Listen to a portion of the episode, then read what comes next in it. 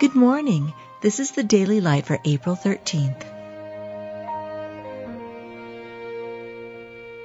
Be thou my vision, O Lord of my heart.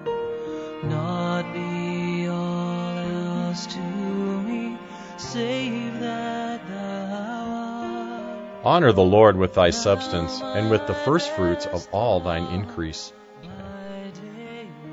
He which soweth sparingly shall reap also sparingly, and he which soweth bountifully shall reap also bountifully.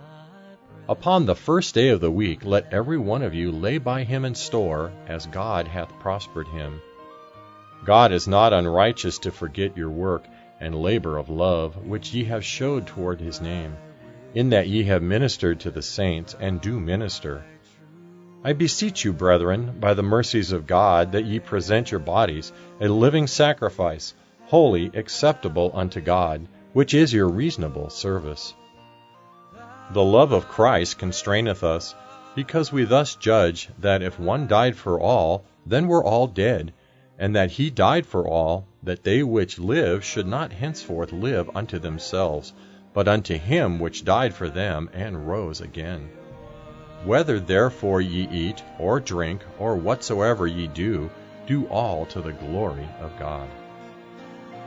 You've just been listening to the Daily Light, a daily morning and evening devotional of Scripture compiled by Samuel Bagster and published in 1825. King of heaven, my victory won.